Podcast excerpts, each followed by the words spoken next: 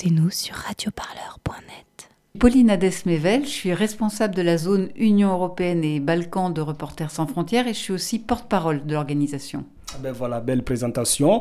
Alors euh, pour euh, des gens qui ne connaissent pas, le Reporter sans frontières, qu'est-ce que c'est? Reporters sans frontières, c'est une organisation qui existe depuis plus de 30 ans en France, qui maintenant a des bureaux à l'international, euh, de nombreux salariés partout dans le monde.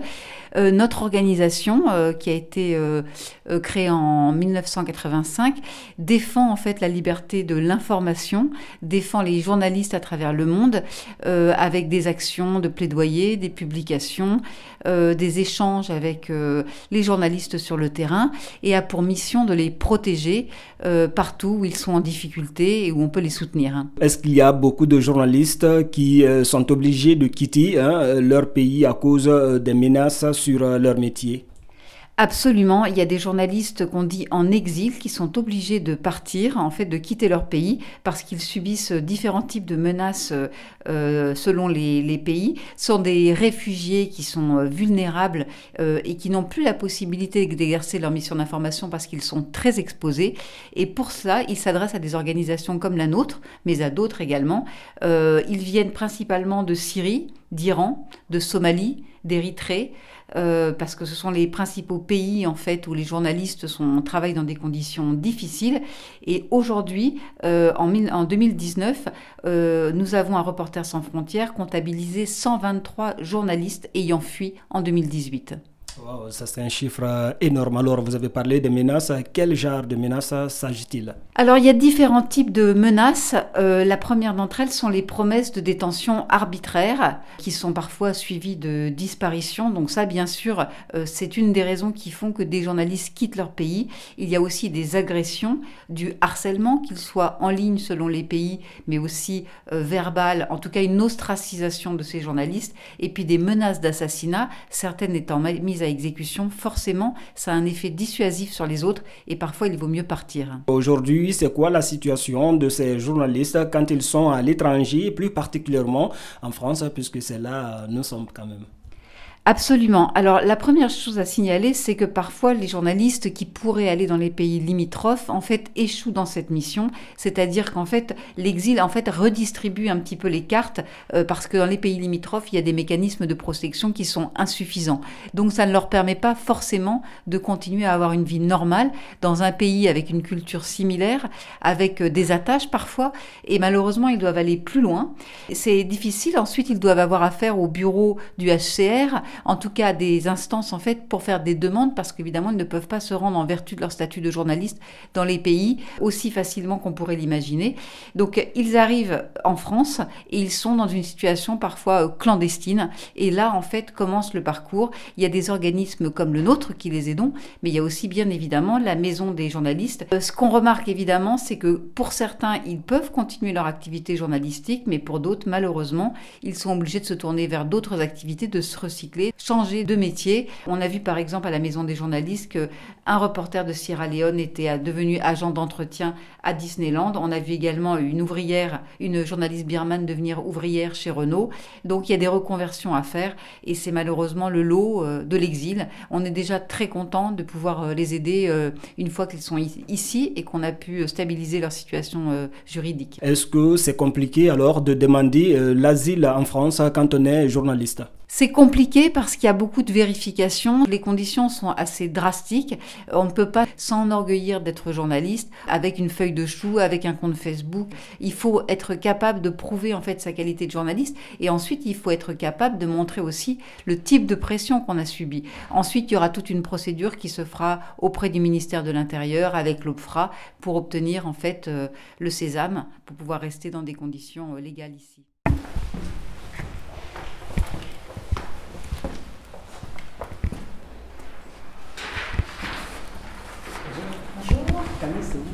Pardon Le de Camille, c'est par là Non, c'est au premier étage.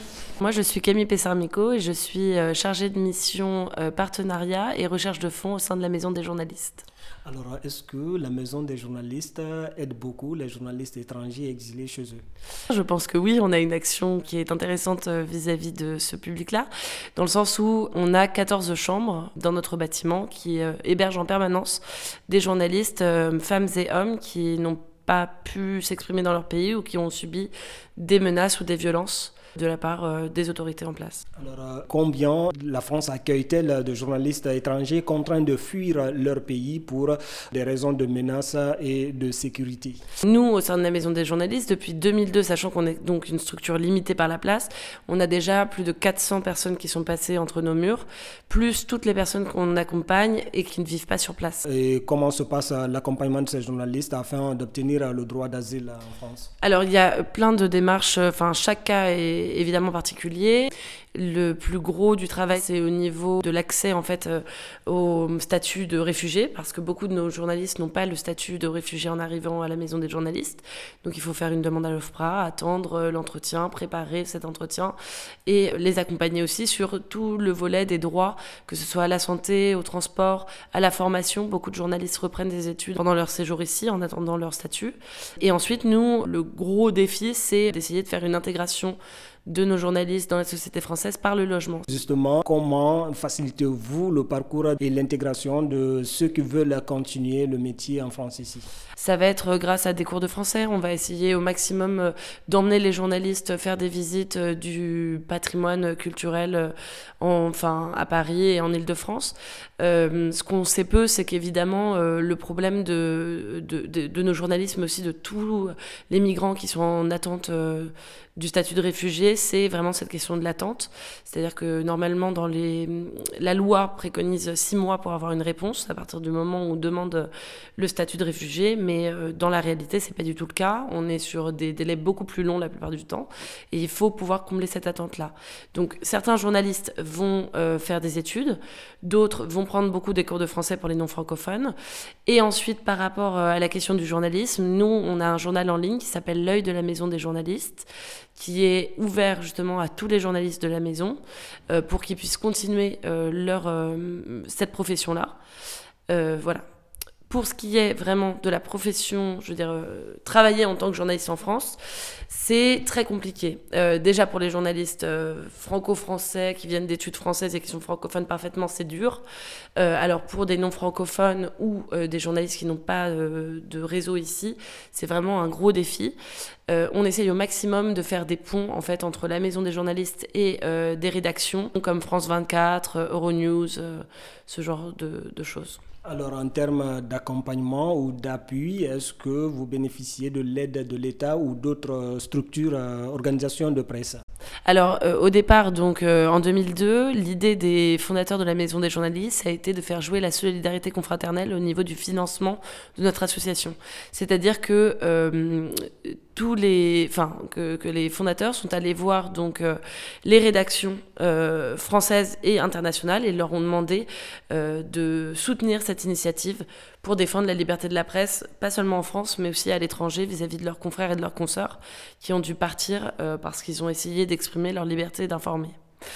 donc nous sommes soutenus par tout un réseau de médias partenaires et d'organisations internationales aussi de plus en plus. Alors c'est quoi aujourd'hui les difficultés pour un journaliste étranger qui veut continuer son métier alors qu'il est en exil? Je pense qu'ils euh, connaissent euh, à peu près les mêmes difficultés que euh, tous les réfugiés en France actuellement. Et en plus, s'ajoute le fait que le journalisme est donc, comme je le disais, un secteur euh, très très fermé, euh, où il faut parfois euh, passer par des réseaux ou le bouche à oreille. Enfin, c'est quand même un, milieu extrêmement compétitif aussi. et nos journalistes, eux, subissent cette compétition évidemment de plein fouet. Euh, il est très difficile malheureusement de les faire reconnaître comme des experts véritables euh, de leur zone géographique et des problématiques qu'ils ont pu connaître dans leur pays auprès euh, des rédactions françaises. Certaines le font, mais encore timidement.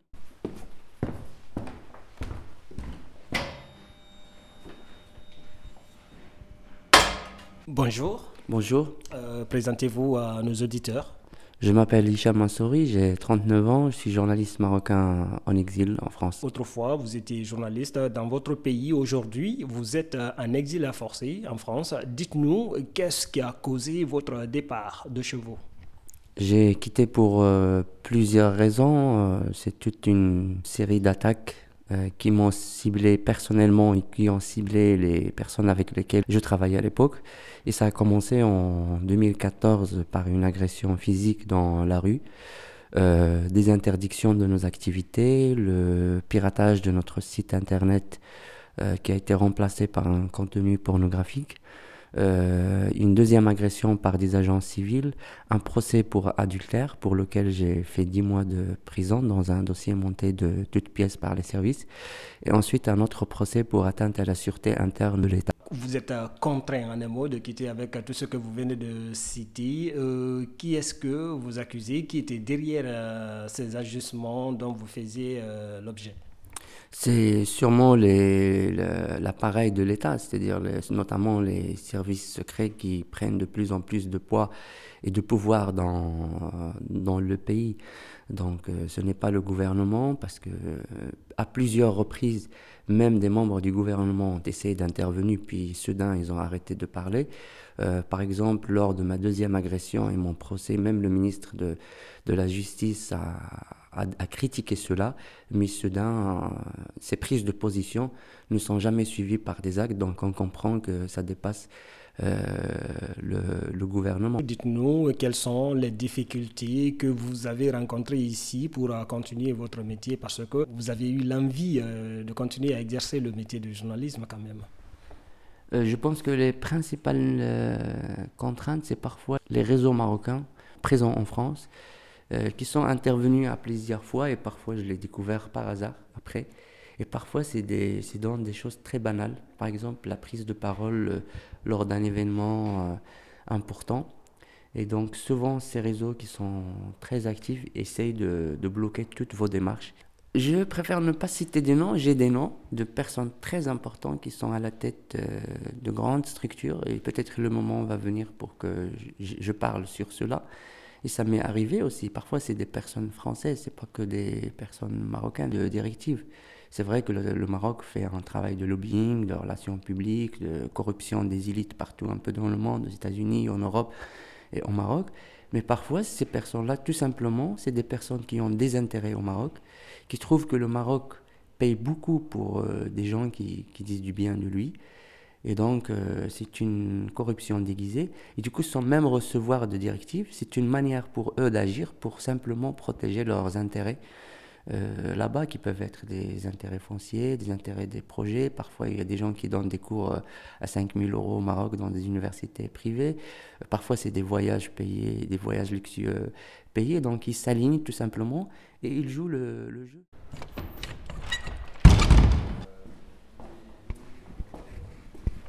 Bonjour. Comment ça va Enchanté. Euh, je vous ai écrit. Oui, oui, oui, c'est euh, Radio Parleur Oui. Moi, c'est GKM, journaliste de la République démocratique du Congo. Je me trouve en France en tant qu'exilé. J'ai quitté le Congo pour avoir dénoncé à une arrestation abusive des jeunes catholiques.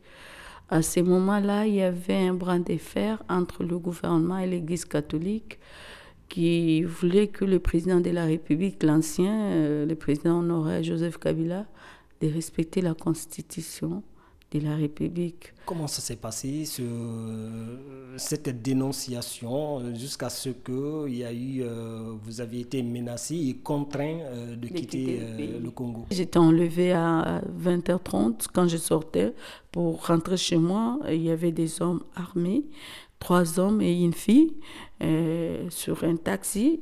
J'ai pris les taxis croyant que c'était un taxi. Et après quelques mètres, la dame est descendue. Celui qui était devant est venu me rejoindre. Je me suis retrouvée entre deux hommes coincés à l'intérieur. Et ils m'ont amené dans une grande maison, je ne sais même pas où. Et je commençais déjà à pleurer, je ne savais pas quel sera mon avenir. Donc, euh, c'était compliqué pour moi. Après quelques minutes, je crois, j'étais interpellée pour euh, passer à la barre. Ils m'ont détaillé toutes les activités presque journalières que je faisais. Je me suis dit, Ça, c'est compliqué. Tu ne peux pas nier quelque chose. Même si j'ai nié, je pouvais faire quoi? J'étais déjà dans le collimateur. J'étais même violée que femme. C'était dur pour moi. Euh, euh,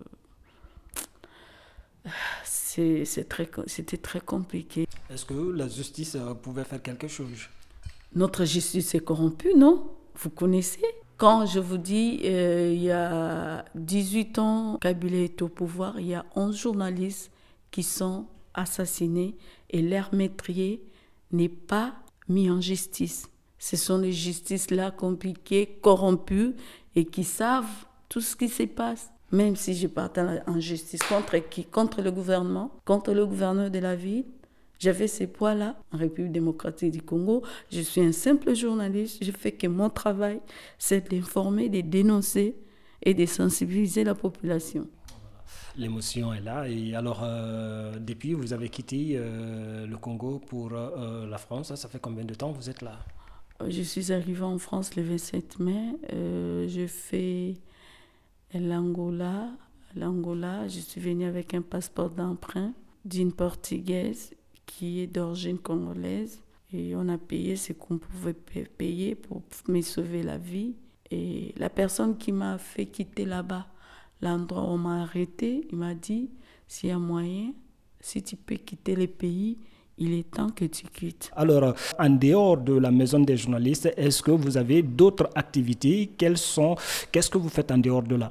Non, je n'ai pas encore euh, d'autres activités à part ce que je fais à la maison du journaliste. Ça c'est bien. Est-ce que vous êtes en contact avec euh, certains organes de presse ici à Paris ou euh, de partout d'ailleurs en France? Non, on n'a pas de contacts, sauf que la maison du journaliste nous permet à ce qu'on puisse euh, aller visiter des maisons de presse. on était parti à Mediapart, l'autre journal, j'ai oublié. On a eu le temps à échanger avec d'autres journalistes des Mediapart, de la réalité, comment ça se passe, le conseil de rédaction, comment on propose des sujets. Donc, euh, c'est ça.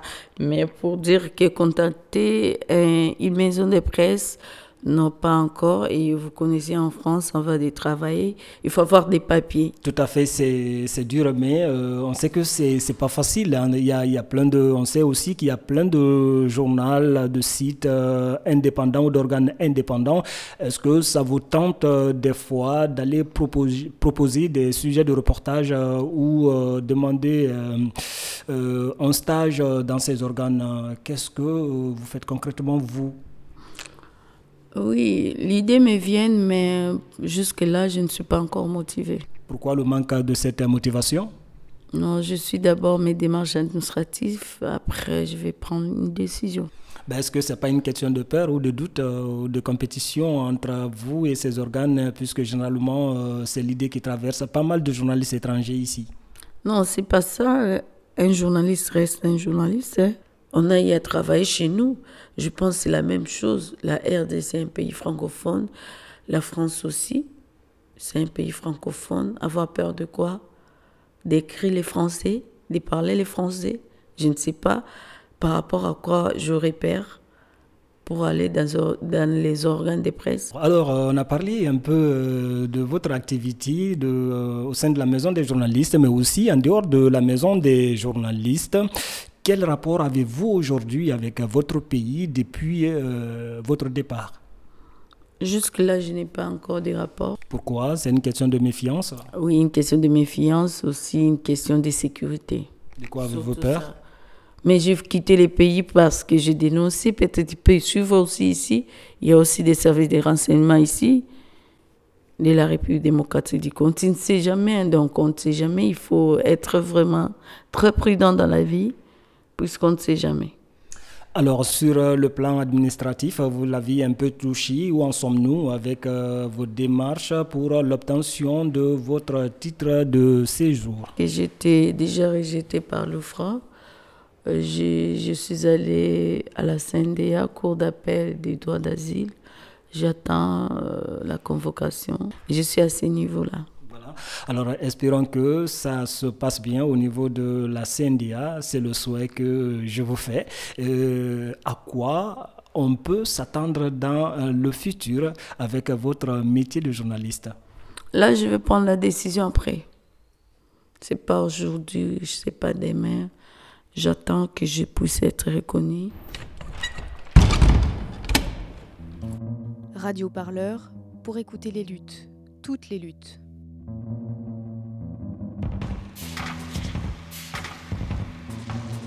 Retrouvez-nous sur radioparleur.net.